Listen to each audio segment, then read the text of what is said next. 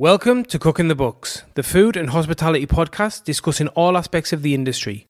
We interview chefs, butchers, brewers, winemakers, restaurateurs, restaurant managers, and we talk about how they got to this point, through the good times and the bad, and what they've got planned for the future. This is Cooking the Books.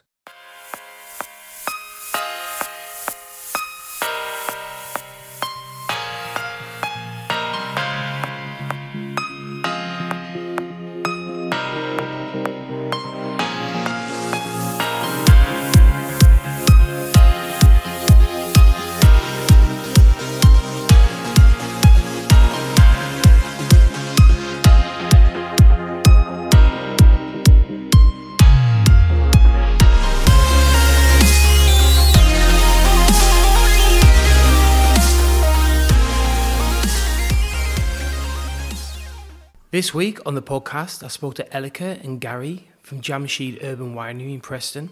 These guys are the kind of people that don't follow trends, but more like the kind of people that set them. Gary's been doing this for many, many years. Elika also has her own coffee roasting company. I really enjoyed this conversation with Elika and Gary. They really are the kind of people you, you just like to hang out with, drink wine, and chat the industry. They've got so much knowledge to share. And in this podcast, we spoke about authenticity, brand awareness, growing slow and strong. Gary's had the winery for nearly 18 years, I think he said. It, it's pretty amazing how he's built it to what it is today.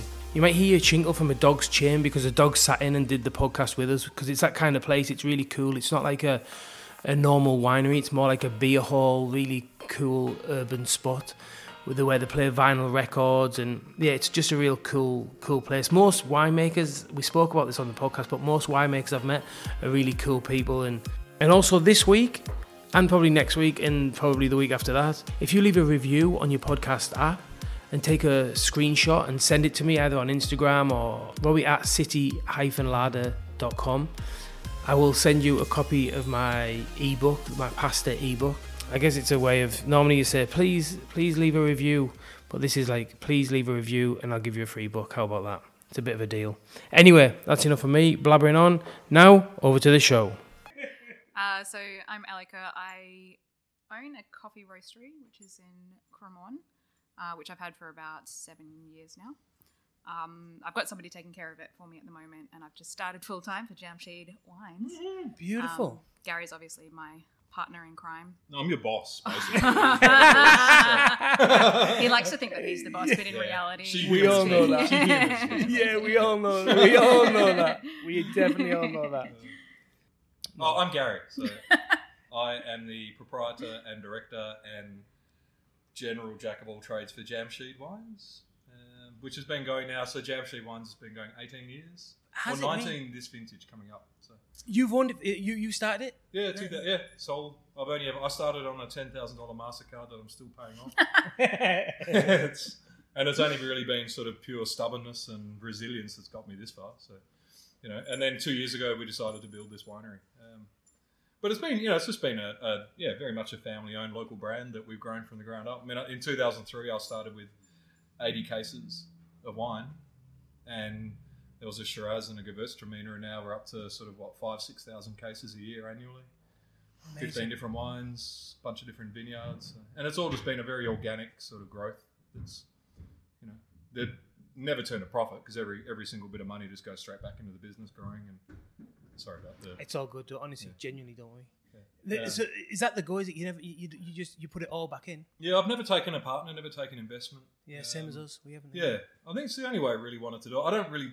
It's not like I don't work well with with others, but I've just never wanted to relinquish the creative control, and I'm sure Yeah. you're the same. You know, Yeah, it's like I've been able to make, be they stupidly terrible decisions or the right decisions, I've made them all, and I wear them all. I don't have to answer to anyone.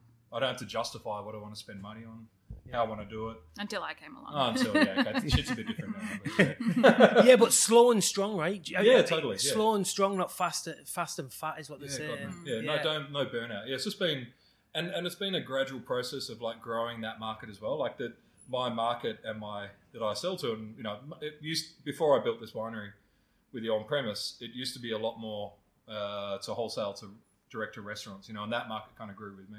Yeah. Um, I've, I've always lived in Melbourne, and, and the Melbourne's my core market, and it's always been the case that you know I sold to these bunch of restaurants and wine bars in inner city Melbourne. I mean, there was a point. I think up until like 2008, I sold about 80% of all my wine. I sold within two kilometers of my house in Carlton. Are you serious? Yeah, it's just and it's just and I still sell to those same guys. You know, they've moved on and gotten to you know bigger positions and they might buy a bit more, but you know I'll still keep selling to all these people.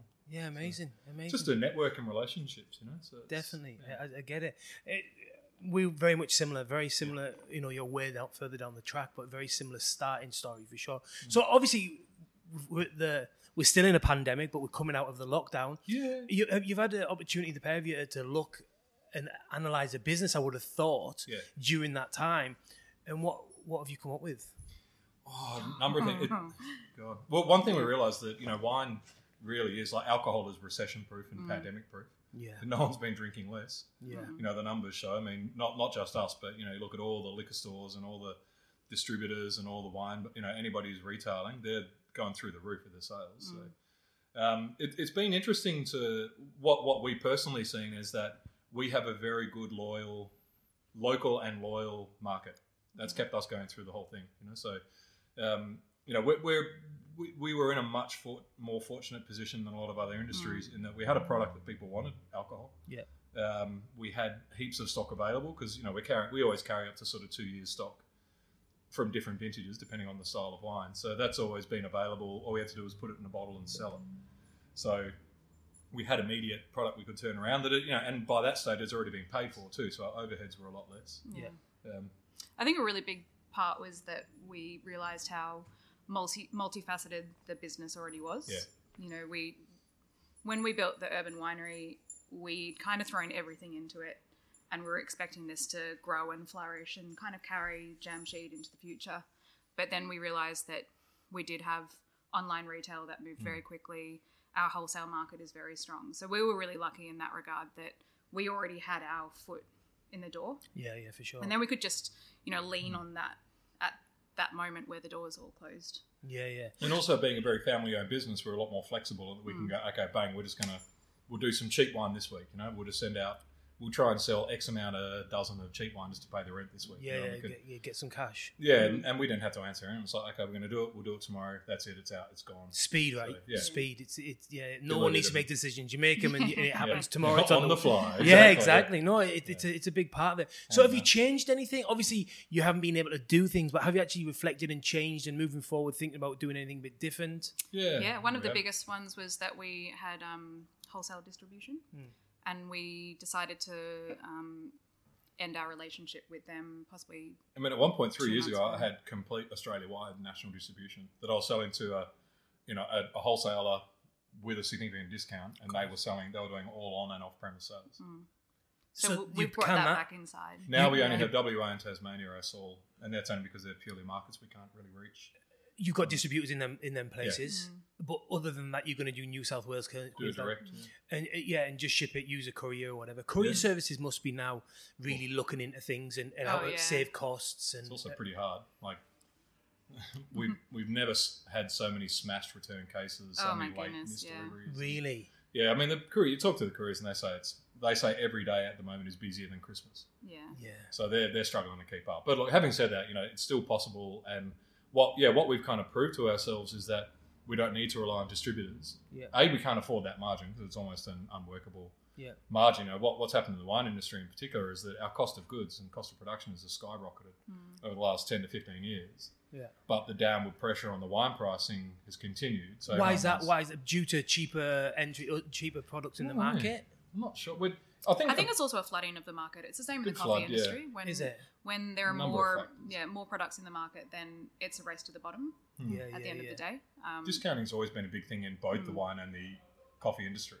But Discounting what, like buy five cases? Is that what you mean? yeah, Or- like the big companies will offer, you know, the Dan Murphys of the world, they'll offer the big wholesalers over Christmas, they'll do 13, a baker's dozen. So every every dozen you buy 13, an extra bottle. So yeah, just, yeah, yeah. and then just pricing, slashing and slashing and slashing. So it's not really viable, you know. Which Yeah, is yeah. not a game we've ever really had to play being a small producer. Yeah, yeah, yeah. Um, yeah. But yeah, then also, you know, we had that period where the Australian dollar was really strong, so imports were really cheap. So there was a point when we were flooded with imports, and um, we kind of had to react against that. California and South of South Mainly South Europe, yeah, Italy and France, and Cali. Cali's always struggled here. Spain, south of France, Yeah, yeah. where all the cool kids are. You know. Yeah, yeah. Well, that's what all the cool kids want to drink. So. yeah, yeah, Yeah. yeah, for sure. So managing budgets must be a huge part of your business. I've never done it. What are you talking about? That's I what do Elika. that Hand now. that Yeah. Elika. Yeah. Yeah. but you know, regarding cash flow and Mm. fruit being grown, Yeah. weather, beans being grown. uh, Well, is that Yeah, still it's fruit, the right? same, Still, yeah, yeah. Still, Fruit. still, coffee still and coffee and wine have got so many similarities. Yeah. It's, it's insane. and then also differences. the the manufact the production, Mm. and then storing, and then selling. Like, how do you manage that whole Well, capital work, working cycle on wine is phenomenal. I Yeah. mean, Well, we've actually in coffee, yeah. like we look at a capital working cycle as being maybe nine to twelve months, Yeah. like from when we pay for the bean to when we get the cash in return. Yeah, twelve months. But Mm. but wine can be up to. I've six got some wines years, that are you three to four years. Yeah. Yeah. and then on top of that, when you sell it to a restaurant, it's thirty days Yeah, yeah, terms, yeah. or through a distributor. Just squeeze that last yeah, little just bit. that little bit. Yeah, yeah. Well, 60 days Yeah. is the new 30. And Yeah, yada, yada. exactly. Yeah. But one, one thing that what we've seen, and- Sixties and you thirty. but one, one thing we've seen, and, and I'm not sure whether it's the markets that determine the production side of it, but stylistically, what you're seeing now is a lot more very much drink now wine. So, mm. Quicker. Yeah. yeah. yeah, just quick, like juicy, snappy, fizzy reds, you know, park drinking wines. And we've been forced to change our production cycle around much more to that sort of thing. A, for cash flow, B, just to be relevant stylistically. Mm. You know, and C, it's also just makes a lot more common sense. Yeah. You know, um, you know, five five years ago, I would have been making half my production would have been wines that were uh, aged in barrel, you know, picked and then aged in barrel for a year to year and a half, and then in bottle for another year and a half, Mm. So, yeah. and then I've got to sell them. So now what we're doing is sixty percent of our production is like picked, fermented in a bottle, ready to go out by September of the same year, and we're getting cash flow. So it makes a lot more business sense, and and that's what seems to be the, the majority of the market want to drink. So. But what's interesting is the the other flip side of that is that it's brought in a whole new market Yeah. to Jamsheed and to most wineries as well. There's, there's a because of the price point, is that what you're saying? I think point's it's got a lot also to do with it, I think it's also flavor as well. Yeah. Because Or not as complex, maybe. yeah, just like easy People- drinking. yeah, yeah. Something want- that they don't have to think about too much, but they can look into a little bit more if they want to, and then Yeah. delve deeper into that rabbit hole. You know, Yeah, yeah, yeah. For um, sure. because the price point on some of those wines are higher than Yeah, it's people, I think people sell, think they're so- getting a better deal when they're paying thirty bucks for a Yeah. juicy, easy drinking red. But it used to be they'd pay fifteen dollars for an overtly tannic monster from Barossa. you know, is it is that people are now being more truthful? Maybe. yeah, there's a lot more transparent. Yeah, exactly. You'd, you'd see it in the food in the food game. You know, there's a lot more transparency into how things. People want to know what is going into their product. I guess. Yeah. that's natural. So one one good thing in the wine industry is that we're at the forefront in Australia of that movement. You know, because it's very easy to disclose if you do nothing. Yeah. So there's a whole, uh, you come across the term natty, the natural wine movement. Yeah. So everybody in natty just, you, you say it's natty and everyone's like, oh, of course, it's good for you. It's nourishing. I don't get a hangover. yeah. How many no, it's times have- true. No, no, drink four bottles of this stuff. It's guaranteed, It's you like, know? it still has alcohol. You're not in it, drinking so- enough. Yeah. Yeah. but low, I mean, and this is this is the ironic thing, Robbie, is that you know I, I learned how to make wine from this great guy in California. That's that's I cut my teeth in California in '98 when I moved there, Yeah. And he taught me how to make wine this particular way. You know, and it was the way that he'd been making it for 35 years up to that point. Yeah. and it was minimal, inter- minimal intervention, single site, low preservatives, unfiltered, unfined, indigenous yeast ferments. And I Is that natural wine effectively? well, that's natty wine, yeah. Yeah. So he called it real wine. That was the term then, you know. And then Yeah. I come back here, and I'm sort of, and I've always continued to do it that way. That's Yeah. the way I've been making wine. It's the only really way I know how to make wine. Yeah. And then all of a sudden, the natty turn comes in, and everyone's like, "Oh, you're natty," and I'm like, oh, "Okay." sure. if that makes I you want to buy the wine, then I'm as natty as they come, brother. I'll be better if you pay me. I'll even grow a beard for you. Don't worry. Yeah. exactly. But you do see a lot of wineries. mm, I hope I'm not talking out of school in California that doing breweries and microbreweries, Oh, right, to, 100%, to yeah. help with cash flow and them Yeah. kind of things. Do, I'm going a bit off topic just because I'm pretty interested in this, but regarding the aging and all that, is is a part of the wine industry going to die if if if, if and be dr- forced to do that due to cash flow, this, that, the other, think overheads, and you're not going to get them 20, 30, up, you know, age them or whatever else. Is that going to go? or I not? think you will. We're seeing a much more, um, we'd say, like a concentration of that side of the business. Like Mm. for a long time, because you know the wine wine industry has always been built on the the real expensive Burgundy, the real expensive Bordeaux, and the super Cabernets from Napa, super Tuscans. You know, there's these sort of small areas that have always had a really big reputation for making these incredibly expensive and by association incredibly concentrated tannic monstrous wines, you know, that age for a long time. And I think those people will stay. But what it's sort of been um, a gift in the way that people, the, the whole natty movement has made people go, well, I don't need to do that, and my vineyard won't do that. Mm. You know, I can't force my vineyards to do what they don't want to do. But and we've seen it in the Yarra Valley, for example. Like when when I first got back to the Yarra Valley, we were watching people go, Barossa wine, Barossa Shiraz is where it's at. They're making hundreds of dollars in the US market. I'm going to try and make my Yarra Valley Syrah look like a Barossa Shiraz. And it looked like a brown bucket of poo at the end of the day. You know, nobody wanted to drink it. And the Yeah. wines would fall over. Thankfully, what happens now, like, you know, you say that transparency, people are like, well, that's what my vineyard does. This is how I do it. You know, if, if you care, that's the only way it's possible to do. And people are a lot more accepting of that. Yeah, yeah. So But it's- I- it's I also relieved a think, lot of people I of think that in terms of the new market that's come in through the, the, the natty wines, um, it's almost our responsibility to start educating them and Mm. teaching them what what you see and what's beautiful about aged wine. Hmm. So it's almost like we use. I- I mean, we've spoken about this multiple times. We're possibly going to put another another little range into the Jamsheed um, wines, where it's maybe just like the next step for somebody who's a, a new wine drinker. yeah, they can yeah. So to they can follow the journey. Yeah, you can go. exactly. They can follow the journey with you. Yeah. And I think Grow- it's, it's grow cool. Like grow we with use you. the That's what I mean. Grow with we use so, the yeah. natty wine as like the entranceway drug, you know, Yeah, and then yeah, we yeah, start yeah. to Then teach them give them the heroin. and then you Crack. yeah.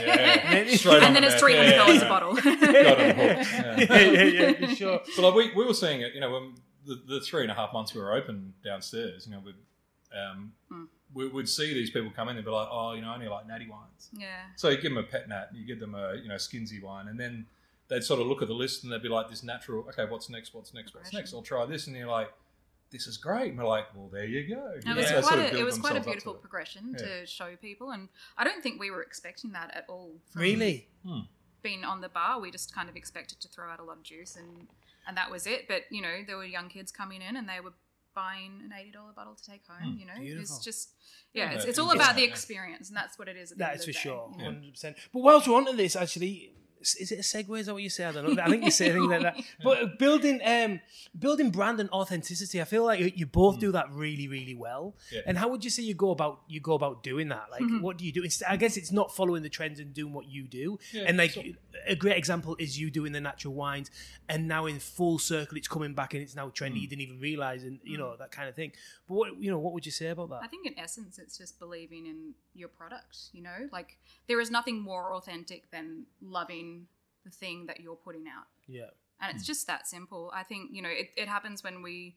I mean, we're drinking a lot of jamsheed wine at the moment, and Only we're, because we look, we're the sick cellar, of it. only 'cause we drank the cellar dry during the pandemic. but it's yeah, really nice to drink it and Yeah, enjoy it. And it's the same with our with my coffee. You know, I, I drink it and I I make what I like to drink. So Yeah. when you've got that base level right, then it's so easy to start selling it to the people that you Hmm. think will appreciate it. It's an expression of yourself. Yeah, kind of. exactly. And I think I think people like people, especially I think social media has really enabled people to cut through the bullshit a lot quicker than they would have normally. You know, like I think it's real easy to pick. I mean, you, I, you know, we can pick a fake wine, you know, like a virtual wine, big sort of big company wine. They're trying to be on trend, Yeah. and it's just full of shit. You know, I mean, I think people do believe, and and I think 18 years has given me the the the network and that sort of that core um, group or the core core group of believers who can see that I have integrity, you know, and you can kind of grow on that. I think. Yeah, so I think I longevity's agree. got a lot to do with it, Mm. um, and maybe not not not so much that I, I don't, it's not that I don't follow trends. I mean, I'm, Christ, I can make pet nat and skinsy wines now, so that's a natural business progression. But Yeah. I still make that same like I've always made the wine the way that I thought it would make that I would make it. Haven't chased that big buck. Haven't chased the you know the the super. I haven't gone with that that big three hundred dollar reserve wine. I don't know which which a lot of people see through as well. You know, it's just I remember you know and again this goes back to the guy who taught me how to make wine. He always said because at the end of the day, you know, wine's just a beverage. You just want to drink it, and there's Yeah. no point in having a wine that nobody can afford to drink. Mm. That's the saddest thing in the world, you know. So Yeah. it's about making really good flavored, well balanced wines that are affordable and people can drink. Do you know what I've thought as well? Is again going a little bit off topic. I've always felt like winemakers are always like super cool, really nice, awesome. Like, They're all wannabe rock stars. and- yeah, maybe I get it, I get it. But as it goes down the line Hmm. to and it hits the gets restaurant, lost, it yeah. gets lost. It gets a bit more wanky. Well, that's- if, that's you, if you want. Do you know what I mean? Yeah, I agree. There's something Yeah. that's been really beautiful about having the winery to serve Yeah. people because we've kind of treated it more along the lines of a, a beer hall in a way. A It ta- a feels like room. it. Yeah, yeah, Yeah. hundred percent. So you can Well, come it's- in it's and you can, you can cut through all the shit, and we're not going to tell you what you should and shouldn't like.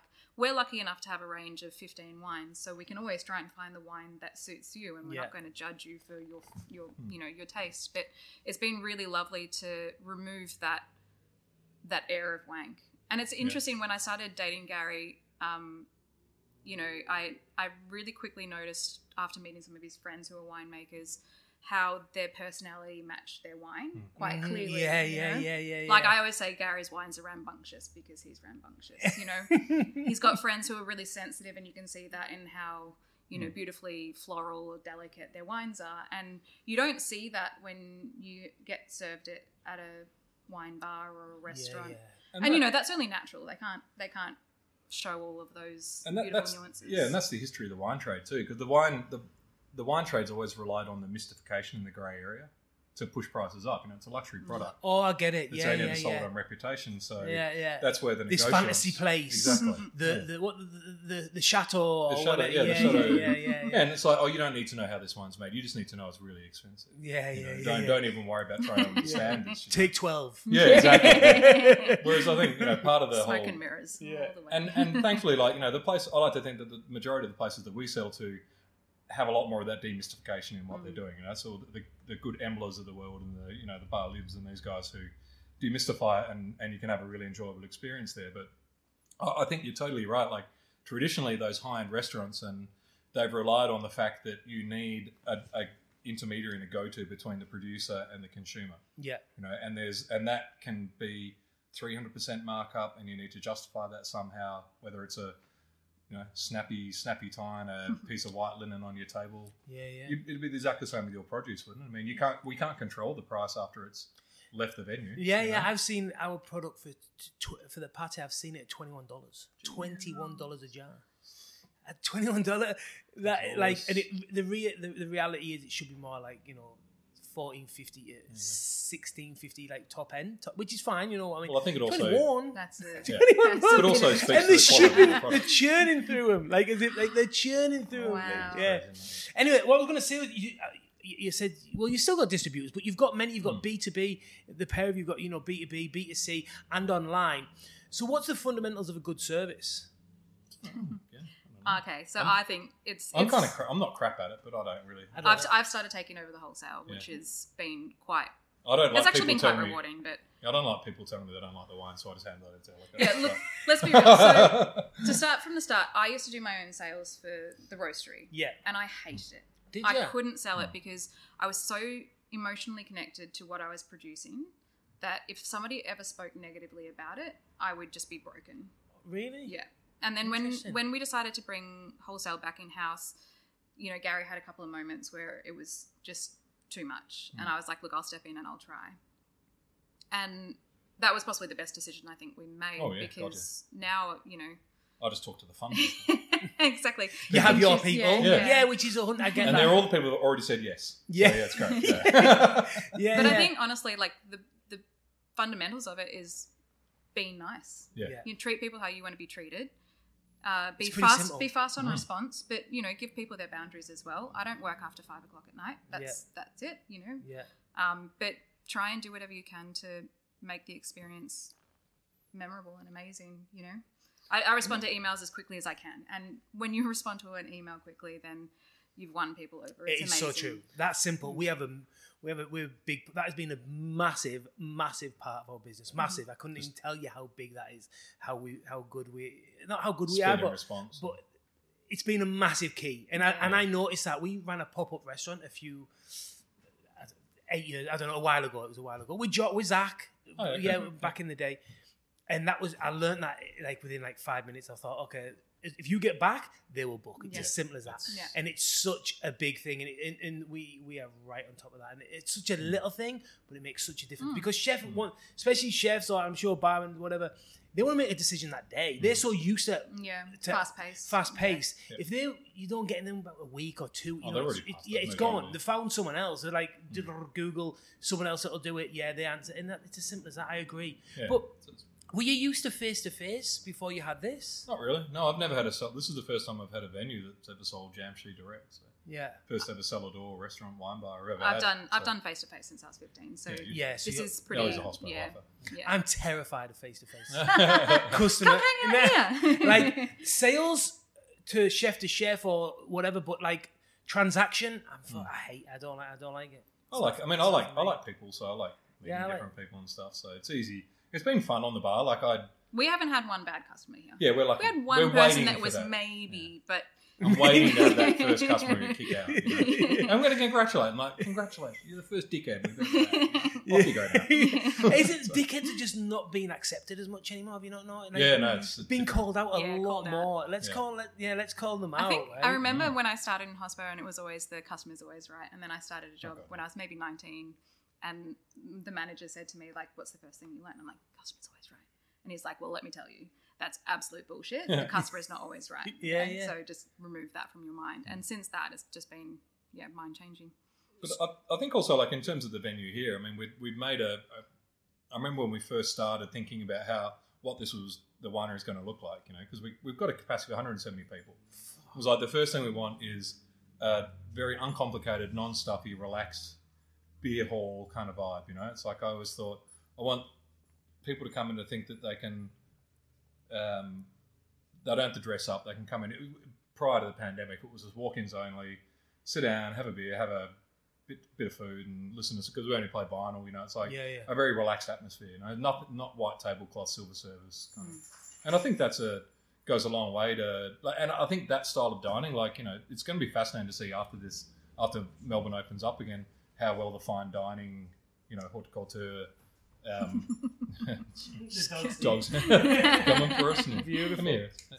Um, you know how, how well that fine dining experience is going to work now. A for the price point alone, but Yeah. you know I think I think the medium range, cheap not cheap eats, but you know good like Josh's food Yeah. with good price wines is going to go a long way. I think. Yeah, I think So, you're right. yeah. Well, going on to that, another segue, as they say in the industry. the um, like I know Very good this, yeah. it's so natural. um, you look, you, you you do have a food offering here. Yeah. And correct me if I'm wrong, obviously, but you've kind of outsourced that. Yeah. Um, got Josh Nicholson in, and he's taken over the. I hope I'm right, not speaking out of, out of school, but taking over the food, Oh, and you've got some yeah, sort of deal his, going on where you look after the front and he looks after the kitchen. Like, I think this is an amazing idea. I, I did a podcast with one of my old bosses, Terry Laybourne, about a year and a half ago, two years ago, and he said he predicted that this kind of thing would happen moving forward in the future, especially with hotels, people with the different skill sets. So, what made you come to that decision? Why didn't you just employ a chef and do it yourself? Well, I'm not a chef. I mean, we tried actually. First, well, let's be real. From the Elka very makes start. a real mean toast. Oh no, and a great And a guacamole. great Thank you very much. but Um, that's that was the extent. at the start, we couldn't afford it. Yeah. It just was that simple. Like we we You couldn't afford to pay the wages. Yeah. Yeah. yeah, Yeah. we were not taking wages ourselves. You know, Yeah. like I only just started taking a wage last week. Yeah. Um, so it was just that simple. We we needed a food offering.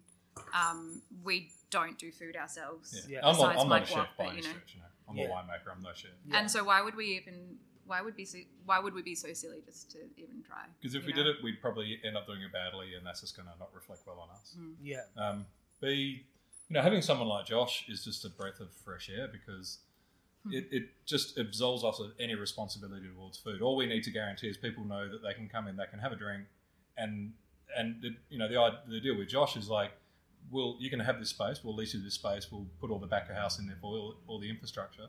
He just the agreement is that all he needs to guarantee is that This- people get fed when they come in, and then he can do whatever he wants. He can do his own catering. Yeah. He can do all our functions if he wants. You know. I also think that in-house. you know, being in the industry for such a long time, you see chefs go into new roles and they get really excited and start to be creative, and then it gets shut down really quickly. Yeah. Um, you know, menus can't change as often as they want Yeah. it to. Somebody gets attached to a meal on the menu, so it has to stay because it's a good cost of Yeah, yeah, goods, yeah, blah blah blah. yeah, yeah. But this way, like we can say to Josh, you just do what you want, what you think is going to work, and you make that work with your catering gig as well. Yeah. It just And, and there's no It's point in putting Josh into a situation where he feels like he's getting ripped off Mm. because no one's going to enjoy that and he's going to walk away or produce a poor quality product. You know, what we've seen, you know, with the limited experience we had with Josh, which was in between the two shutdowns, is that people were stoked. Like the, the Mm. food output was just phenomenal. you Yeah. know, and far better than either either of us could ever do. Oh, I mean, Oh, okay, that Cheese guacamole was good. as well. but, yeah, no. you know what I mean? Like it's, I get it, and it's so easy and, for and, us, man, and if you get the obviously, I don't want to say you struck lucky, but Oh, you know, oh, we did, we, we did. did. yeah, Definitely you know, you've did. got a good guy there. You've got a great guy. You've got the right. I, I say this, I don't know. Like, it's not a dog, but a good temperament. Do you know? do you know what I mean? Yeah, but I mean, like, you've got, no ego. It suits you. Yeah. It suits his place. He's it's a go and get. A, a, it's been such an easy relationship. yeah, great relationship, and, And I obviously that's the key. I think. But I think that's why it happened with Josh. I don't know whether it would have happened with anybody else at this point. You know? yeah. Okay. Um, we had like we had um, another party, you know, yours from Wolf and Swill, who started out, and then the pandemic sort of just killed all that for both of us, and he pulled out at some point. So, but in, in some ways, you know, having and we'd already known Josh as well, just because he lived down the road with Hannah, Yeah. his sister. So Yeah. We'd had we'd already established a sort of social relationship, and then it just seemed it was, It was, such a it was organic. serendip- It was serendipity. organic, just like was everything else. yeah. Yeah, it's quite amazing. So- But I think it's something that we lucky. could look at in the future. Yeah. You know, for other people to take venues, even if it's that you know partnerships that maybe would never normally exist. But someone said, "I'll take the food, mm. you take the Yeah, bar. something like yeah. We'll go halves on the floor staff wages." And I it- mean, it- we've looked at it kind Yeah, of like totally. like a, a lease with a commercial lease, you know. So we we've done, built the infrastructure, and then he brings in his own equipment. Yeah. He pays a little bit of rent, Yeah, uh, and then he takes his sales. You know, Yeah. it's just it's it's really easy, and then it means that he can stay as long as he wants. We we have no agreement on how long Yeah. that is locked in, but we won't. Yeah, it's no contract Yeah. recommended. Um, and when he wants to leave, when he grows and gets big enough to take on his own space, etc., then he has the freedom to do that. And then we have But we also know that A Josh will find kitchen, someone you as good as Yeah. him to replace us. You know, Yeah, it's a yeah, network, yeah, and he's got yeah. a great network following. I look at it a totally Industry. different way. I, I don't look at it like that way. I look at it a different way. I look at it like I would be saying, "Let's get another wine bar." That's what, Yeah, I, that's yeah, what yeah. I'd be saying. Like, we've got some plans. yeah, some ideas. that's what I mean. Not like when Josh is leaving. I'm more like when we get the next Stitch place. Yeah. yeah. yeah, yeah, Do you know what I mean? Like, why not? Yeah, like, true. if you if you share the if you Of share the responsibility. I mean, that's always an option, and I guess that's something that will, again, we'd want to happen organically, and and Yeah. when we get to a point where we get all out of all this bullshit, you know, yeah, yeah, yeah. yeah. and can breathe a little bit. Um, yeah, we've definitely got some plans, and Josh will be our number one, of Yeah, course, because we love you, Josh.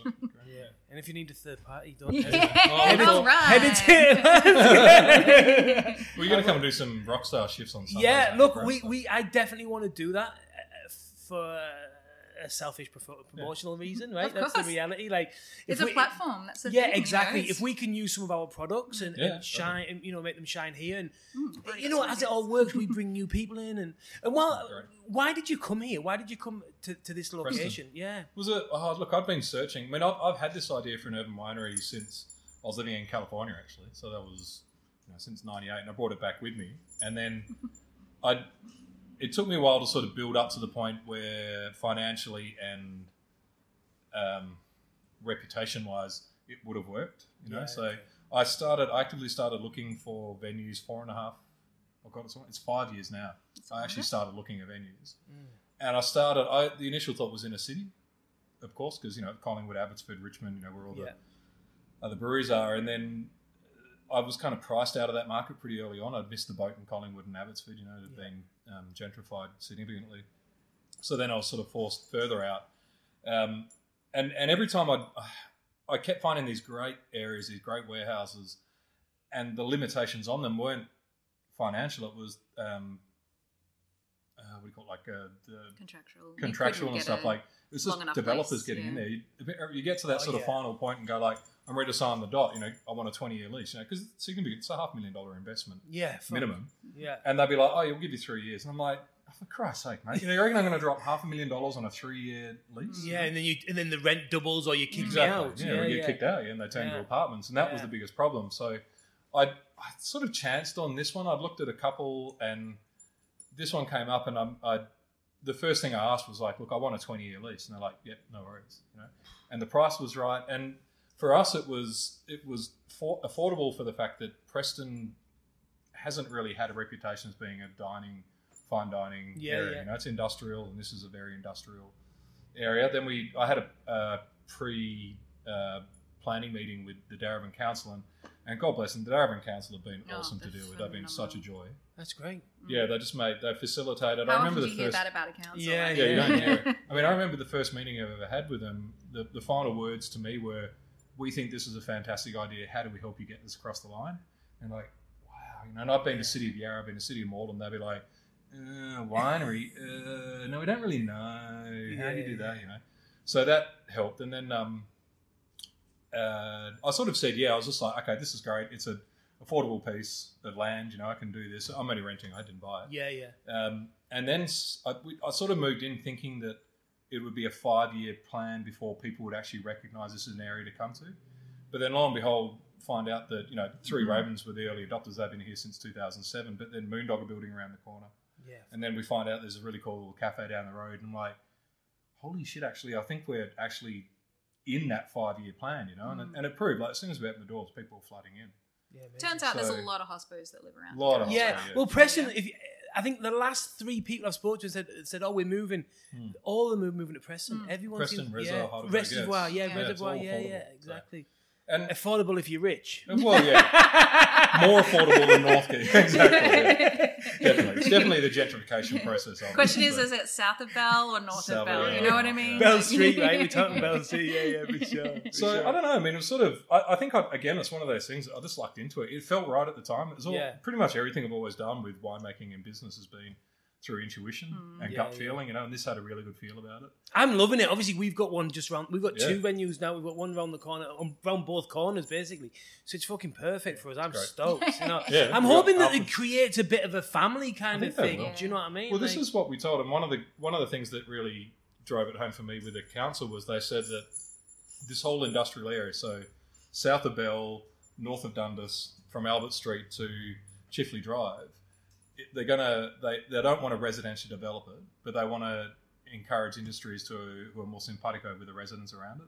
yeah. So they're going to kick out all the dirty heavy industry, and there's going to Yeah. be more breweries, wineries, bread shops, Mm. you know, foodie, food orientated and artistic orientated stuff, which is great. Yeah, you know? it really, it really Yeah. is. It's gonna and, and the residents want it. You know, it's gonna it's making it a, a desirable place to live. Yeah. So, yeah, So- good. you both got online stores. We're just changing changing gears. Another. Uh, another- no, no, we're going, that's good. so the um, you both got online stores, and how have you seen that change Hmm. over over the Hmm. pan, over the pandemic? Well, we um, we only built the Jamsheed store possibly six months before we opened. Oh, I had one. I had one. It was Oh just pretty yeah! oh so, my yeah. lord, it was terrible. Um, but it's fine. It's it's done now. Um, we when we first shut down, and I'm sure you felt this as well. It was either sink or swim. So Yeah. you just had to push. You either shut down and and disappeared for a few weeks, or you did what you had to do and pushed forward. And Yeah. and we hit the ground running and did a few like local doorstep drops and and things like that. And it was amazing how quickly. I think we grew in the first week by six hundred percent. Four. And Yeah, then from there on in, it was we were moving a, I was- a lot of wine. I was pretty much Yeah, for the last was- six months. I've been a glorified delivery driver. I just Yeah. get in the car at three o'clock and drop wine around the local northern hood. Yeah, we offer far free out. north side delivery. And what um, what are you doing to promote that email marketing? Instagram. Instagram, Socials, yeah. Instagram. It was amazing. I didn't yeah, have we- Facebook until I met Elika. So Yeah. I still don't know what to do with it. But, yeah, I, don't, I don't touch it. But. Yeah, it's, it's interesting. We, we have quite a large um, email database. yeah. Do you use Uh, that? Do you do We Yeah. do. Yeah. blogs? It's different. Not so much for blogs. We just yeah. Okay. throw out. So Gary basically had never done an EDM. He had an amazing database, but had never done anything with it. Um, and then instantly set up the online store and put it like a ten percent discount on Through so- Shopify or Actually, Squarespace. Squarespace, but yeah, we're yeah. possibly going to swap to Shopify soon Yeah. because the um, the shipping costs is really quite challenging on on Squarespace. Um, but we put an offer up. You got ten percent a off your fir- first order if you signed up. To the dinosaur Got mailing another, joining list. in. another, Yeah. another, Another member. one. Yeah. She's got to do at least three spins. Come on, sit down. On your bed. There you Oh, go. There it's you go. so You're a bit big though. Um, yeah, so we put the ten percent discount on if you sign up to the mailing list, Yeah. and uh, I think we grew by Through Instagram, so you put that on through Instagram. through- just on the website. So on the website, you said ten percent if you put your email in. Yeah. Nice. Um, Yeah, well, Because Thank email, and- email database Oh, now is it's so, everything. Yeah, it's everything. Yeah, it's Yeah, everything. absolute gold. It is everything. So we went from having a thousand people on our database to I think two and a half thousand in maybe three weeks. yeah, amazing. Um, Ha- having the venue and, and you know, we were in a fortunate position that we're open long enough that people Mm. knew we were here. just long enough. we had a, a really good local coverage and local awareness, so that helped. Yeah. You know? Yeah. And I had the existing network that I've had from building the brand for years, you know. So But in terms of pushing like online sales, we use Instagram to push like quick sales. So Hmm. cheap wine. Sponsors or we just tried it. I yeah, did a sponsor worked. for the first time last week, and I cancelled it after two days. did you? But again, we're lucky enough because we've do- got a. you- Yeah, we, we, we yeah we I've, I've just employed a digital marketing Yeah, person right. to bring in house. Yeah, Yeah. We're lucky that we've just got that loyal database. I think, Yeah. to be honest. yeah. Um, but we were doing all the quick sales through that, and then we'd do an EDM once a month, and that's when we saw like long term yeah. big sales through you know long long supporters. Yeah, yeah, for yeah, the high yeah. end wines and things Yeah, like and, that. and and still no blog, no no no blog, nothing. not yet, Interesting. Not really, not yet. No. I, Yeah. I have a blog for Instagram's Square kind of like a blog. It's like a lifestyle, yeah, yeah, lifestyle it is evolution of jam sheets. Yeah. so, yeah. The, the photos have grown, the quality's grown exponentially since Alec has Mm. been here. Yeah, It's just not photos of me taking. It's not me taking photos of shit food and great bottles of wine anymore. It's sort of Yeah. grown a little bit more than that. That's I've seen it. It looks nice. yeah, It it looks looks really really cool. Yeah. And what what about the the coffee? The sa- the same thing. You- You know, the same same thing. Like Instagram, no blog. But, um, I did a blog for a while, um, but that was more. So my role at Square One was to do the traveling to buy the coffee. So I would go okay. to Central South America, Africa. I'd meet the farmers. I'd Sounds build shit. relationships. It was terrible. yeah. Um, it was actually no. It's actually really hard work. It's, Yeah, I could it's im- yeah, yeah, yeah. interesting. Damn this pandemic! Because she's Yeah. always promised to take me to Colombia or Mexico, Mexico. yeah. She hasn't happened. Uh, but I used to tell stories that way. So in a way, I guess my my position there was kind of like being the sommelier of a, of selling a wine. you know, Yeah, the, yeah, the yeah. equivalent to that. Yeah. So just trying to tell the story of where that coffee came from. And the blog did pretty well through that, but since uh, the pandemic, I haven't been able to Yeah. travel, so it's a little bit more difficult to do it. The blogs are good for the for the SEO, right? Yeah. On, Mm. For the Yeah, for the website. Yeah, more yeah. word count more word, yeah. exactly. Yeah. And and especially uh, backlinks if Yeah. someone else picks it up. You know, them all that kind of stuff. The marketing, which is a bit boring, but it's really interesting. Uh, I'm yeah. right into it right now. It's Yeah, it's- it's really Well, interesting. When it works, It's- it works, and it cra- Yeah. you know, can really it's, help economic. It yeah, is pretty funny business. though because a lot of people look at marketing and they think that it's just something that's going to instantly sell everything, yeah, yeah. and it's not. It's a plan. It's something that takes, Takes time. time, It needs to 100%, build, yeah. and you can't. Yeah, you can't rush it. I've had a few people come to me because I, I did marketing a little bit in between. oh, did you? Yeah, for um. oh, there's the other one. Yeah. um, and You a few people approached me just around the pandemic and asked me to like flip a couple of pallets of wine, and it's like, oh, it's not. That's like not that, marketing. yeah. That's a salesperson. So yeah, yeah. there's a pretty big and there's also between the two. brand and sales. Yeah. That's another Yeah. thing, you Yeah. know, like building a strong brand and not chasing the. the and that's the- what Jamsheed's been because I, I had an aversion to marketing for such a long time. You know, I just refused to. I've never bought out an ad. I mean, I don't even enter competitions. I very rarely do I even send out wines for sample to journalists anymore. You know, Yeah. so and I think that, but that is, I think in the wine industry, I don't know about coffee and food, but that is a form of branding. It's like the, the more that you can remove yourself from the marketing picture, the more the people want it. Yeah, mystique. mystique. Yeah, yeah, Yeah. yeah. People love that shit. Yeah, mate. yeah, yeah. well, it depends what you're building, doesn't it? You've got. To, I think you've got to look at yourself honestly and see where you sit in the market and Yeah. and, and, and be who you want to be. If you are trying to flip eight dollar bottles of wine, Mm. it is sales. It's sales. It's ROI. I I put this much into Facebook. And I sell this much wine on this much margin, and that's what it is. It's going to be over in a year, Mm. two Yeah. years. It's finished. Yeah, you're not going to build a brand. You're not, but if you're trying to build a brand, it's over time, Yeah. it's investment, and we're, we're talking 5, 10, 15, 20 years. And it's, a building- completely Totally. yeah, different it's building thing. trust, isn't it? Of course, it's building, yeah, Yeah. brand. But right now, after the during the pandemic and after the pandemic, you know, building up to the pandemic, if you haven't built a brand, you, you're going to really struggle. Yeah, it's gonna be brand is what's going to going to Yeah. get you through, and that's what people should be rely- relying on because with brand, another segue is you can start selling in other things, as in like you guys do on your website, you sell merch and things. Yeah, you build, yeah, build different, different, different streams of income. Exactly. Yeah. Exactly, different revenue streams. Ex- Yeah. Exactly that. And have you, you do sell these kind of things on the website, the, the totes or, uh, We've got know- a new uh, corkscrew Corkscrews. online.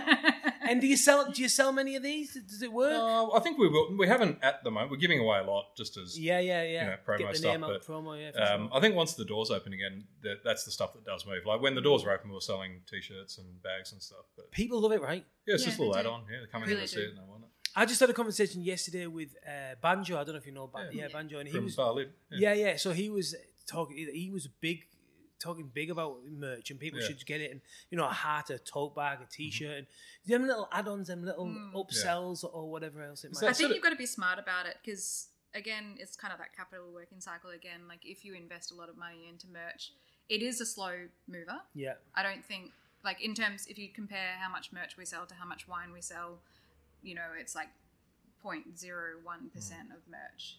Um, so you've got to make sure that you're spending the money on the right thing. Yeah. You know, so like recently we we bought bottle openers and like little keyring bottle openers and things like that that are low cost of goods. You can sell them at a lower price point, so it's a little bit more Yeah, of f- a six bucks, eight bucks, Yeah, whatever. it might exactly. And even you give them away their free branding, free Yeah, marketing. yeah, as people exactly. I think the around. tote bags are awesome. totes are great. I love them. Yeah, yeah. Yeah. They're when, when one of my friends come and visited Chris Eagle. Shout out to Chris Eagle when he come and visited. He got one of the um, the Meatsmith ones. Yeah, He yeah. uses it every day. He loves it. Like he like carries it proudly. See those Do you know little what I sausage mean? ones that they had, the, No. the Frankfurt Yeah, Meatsmith. cute. Oh my god, I just want, I Little want them all. personal, Yeah, yeah. they're ridiculous. And then on the online, do you do the do you do like subscription or Yeah, vouchers membership, or any yeah. of these kind of things? We have Yeah, so membership, we- we, sell birthday. We've got Uh, something that's called yeah the Jam gift Sheet cards. membership, which is you pay one hundred and fifty dollars and then you get ten percent off for a whole year plus a fifty dollar gift voucher for your birthday, a T-shirt, and that kind of thing. But we don't do wine pack subscriptions. Yeah. Okay. Yeah. Hmm. Yeah. Yeah. Okay. So There's, that- there's a lot that's already going around at the moment. Yeah, that, Um, that market's really flooded at the moment. Yeah. Yeah. like, yeah. you know, Banjo's Good Pair Days, they, they were one of the original gangsters, I think, when it came to that in Melbourne. Yeah. And now you look around and there's 70 other yeah, companies doing exactly the same thing. person's doing that. I think that the online pack like that, it, a lot of it, especially in wine, relies on uh, versatility and the range of wines. I mean, it's kind of like who wants to get a dozen Jamsheed wines every month kind of thing. Definitely. We found this problem also. That's why Yeah, we right, couldn't okay. go down that road as well. Yeah. Same thing. Who wants fucking 12 pieces of terrine a week a month or whatever? Do you know what I mean? Like- well, I would. yeah, but- yeah. we- we possibly- But it's yeah. the same kind of thing. We don't. We didn't have the range to offer. Yeah, the same kind of same kind of thing. I mean, one of our aims here, and eventually once um, we've opened back up again, is to have a second wine list. We want to start selling our friends' wine. So we're going to have a lot more, a, a different range of wines. Yeah, versatile wine, versatility in the wine list to sell to. So wines that we like to drink. as well, basically, yeah, yeah. it's me being to buy wines cheap that I can get. Yeah. For sure. Yeah. And then, so what? Are you, what you gonna? What, are you gonna change anything going forward now into 2021? Uh, You know, are you excited about it? What are you gonna Oh, do? yeah. You know, exciting times. And I can't wait to get open again. Christ, Yeah. it's so- yeah. We're, we're building outdoors, so we're, we're. I mean, th- this is one thing. Like the pandemic, in in some ways, I, I keep saying it, it's been a little bit of a gift in some I agree. regards as well. I agree. Yeah. Like we, we went from working 85, 90 hours a week Mm. to doing one job. And Yeah. that felt like a holiday, you know? So suddenly doing 40 hours a week felt like a, a part time job, you know? So- still, still not used to it. No, well, we're kind of hesitant to get back into that again. But um, the other thing is, like, we, we never considered and we never sort of thought we had the ability to do outdoor dining.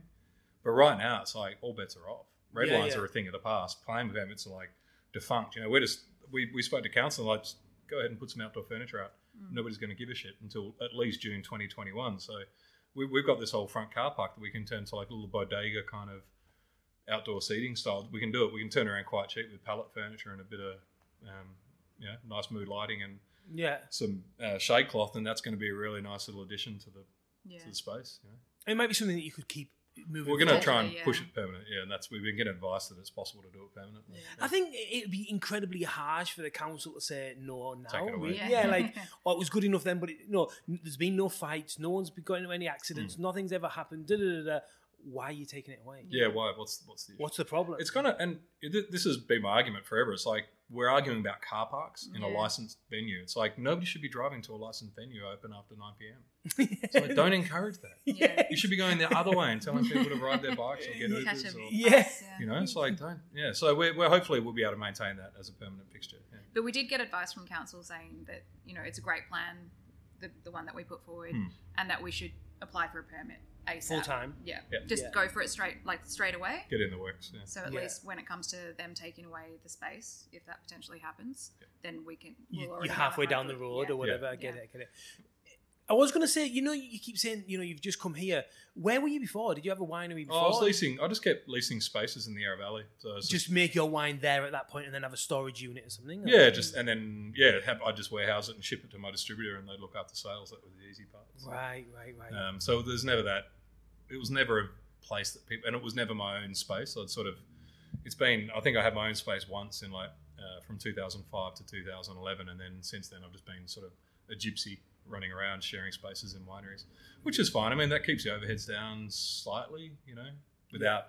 you know the massive investment of bricks and mortar. But And that's They- how they- a lot of winemakers start as well. yeah, they used to. sharing Yeah, it's spaces. difficult, man. I don't even know if that can happen anymore because it's a lot more tightly controlled. There's a lot of factors into that, but it, it sort of got to that point where I needed to do this, you know, and I'd had the plan to do it forever, and I wanted to do it. And Yeah. it was, yeah, No, it got me there. Now I got there.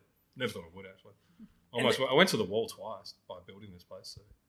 Bankrupt. Oh yeah, so close. Yeah, To us declaring too. bankruptcy. Us yeah. too. Yeah, there you go. Fuck it, we were like two grand. I'm not. We Oh, were God. two grand. Yeah, I think. Yeah, I went, yeah. It- we, we were building this place and like building the little front wine bar here.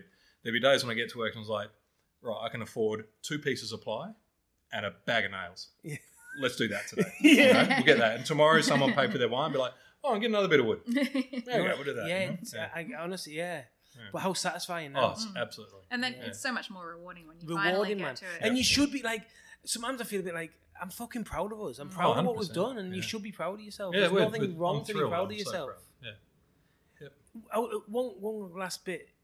I want to just talk about training and, and, and teaching. Do you have an apprentice, or do you make all the wine yourself and then Jo- train in the front of house? John Joe, who you met, um, yeah, the he- builder. I mean, he started with me. Yeah, he's, a he's a jack of all trades: builder, plumber, electrician. Actually, not electrician. What was he friend said? Don't touch things that go boom. Yeah, that's so, it. So the John Joe goes to touch. something that goes boom, and I'm like, no. um, but like John Joe started with me, I found him uh, through my previous assistant winemaker. John Joe just rocked up one day as a casual to help me do some bottling, and straight away I was like, "This kid's pretty cool. He's funny. He makes me laugh, you know." Um, and he was interested. He was like, "The only guy I've ever had out there was like, I want to clean. I want to clean a tank." And I'm like, "Nobody ever wants to clean a tank. You're high." you know? Yeah, yeah. So we gave him a vintage job, and then he just A stayed on. vintage. What's a vintage job? Oh, so like a stagiaire, so Yeah, yeah. intern, you know, so for Yeah, five yeah. weeks during harvest, so Yeah. from picking the fruit to finalising the ferments. yeah. Um, that's what we call the vintage position, and then after that, it was like, "You're cool, stay around." You know, it, for me, it's it's more. I've, I've never wanted. To me, a lot, a lot of times, like internships and trainees feel a bit like babysitting, and I don't have time for it. Yeah. Like, I need someone who's on the ball, who um, Has Who's desire. got desire, learn, who's got gumption, who's passionate about. it. passionate. Yeah, exactly. And, and who's also able to function on their own, you know, because I just don't have time for that. So John Joe's been with me now, what, four years, three years, Yeah, four years? out. And he's pretty much independent now, and he makes his own wine here. So part of the deal I offer John Joe is that um, he works for me full time at a, uh, at a decent Fair wage, trade. but he's still getting not paid enough for what he's worth. Yeah. But he gets to utilise all the equipment to make his own product. So he And then makes his own store his wines wine, and yeah, cider yeah. and meads and all these things, and and he can You help him, support him, and look like. well, he just does it. I just give him the time and the equipment to do it, and he does it himself. Yeah, I mean, Yeah. he he's leaned. You know, early on before he was a, a really good winemaker, he leaned on me for information and support. course. You know, and that's freely given, and that's an easy thing to give. You know, but he he's a smart kid who just now he goes his own way, and he's you know just goes off and does it. So it's great. Yeah. You know, That's. Yeah. that- and how much do you think people should be putting in themselves? hundred percent. Yeah. Yeah. I think that's a problem mm, sometimes in the industry. I think Yeah, sometimes they well, think that it's that they're coming to work and that's it, right? Yeah. They should mm. be coming to work and they should be taught at work, and it's the employees, employers' responsibility, to, Mm. to, drive you. to, to Yeah. drive you and build you up. But I've, I I think that it's a, it's a partnership. You should be going home, reading, studying. You need Yeah. to be putting your Well, that's it. I always yourself. say that Yeah. the people that I, I enjoy spending time with the most are the people that are interested and interesting. Yeah. And they're the people that find a question and they ask for an answer.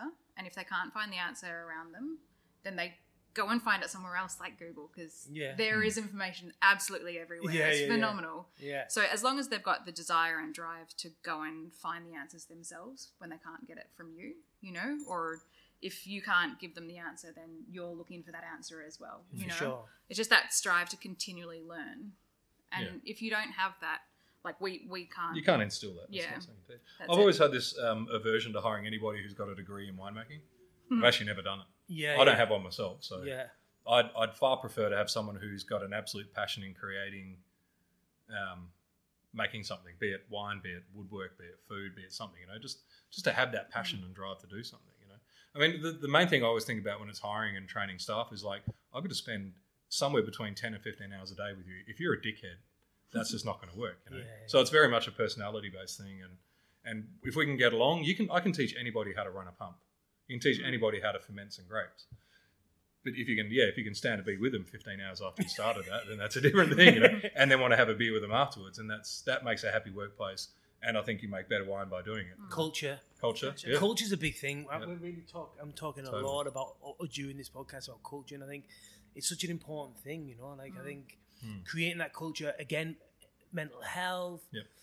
Happy place to work, creativity. It all Yeah. about you know, especially in this industry. I'm talking this industry. You know, Yep. you, you know that's all I can tell. That's all I know. Of course. That's So- all there is. There was one thing when I, I came and started working here full time, and Hmm. it was.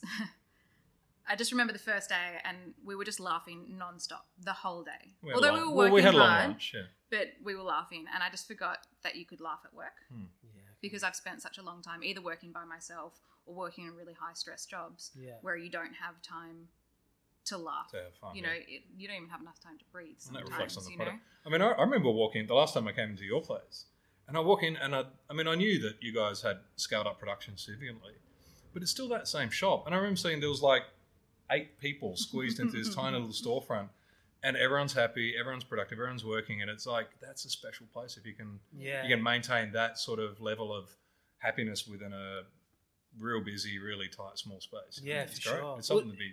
It's something, yeah, to be proud of. Something Yeah, for sure, hundred percent. Like what I, what we did was, what I did was, I, I thought about all the times I was happy at work and Mm. where I'd worked, where where I'd enjoyed it, and the, the times I was my happiest and where I felt like I was learning the most and, and enjoying it the most, and then just try to replicate that. Yeah, you That's go. it. Perfect. That's it. Like there's nothing. Like we don't have any shouting and. It's pretty relaxed, and we try to Yeah. make it really. It is getting more and more difficult as this it gets busier, and Yeah. we're leaning more on the guys and the space is tight. da, da, da, da. So we, we, we are we're always trying to improve that as well, you know. But anyway, culture's a big a thing. I culture's think, I think, everything, I think I we need to do. But I think that also reflects on your product, and for me, it reflects on the venue. It reflects on everything. You Yeah. know? So um, it, it, that's how you create a happy product with a happy space and a happy place to sell it in. You know, happy people. Happy, pe- exactly, Yeah. exactly. Well, on that note, on the happy note, Happy, happy. let's uh, thank you very much for your time. Thanks, Thank you. That was uh, it was awesome, and yeah, I- Cheers, I can't wait to come and hopefully do some. Oh, I can't we wait to can't pour you a glass of wine. yeah. yeah, for sure, for sure. Bring Thank you very back. much. Thank Take it easy. Thanks, Robbie. That's all, folks.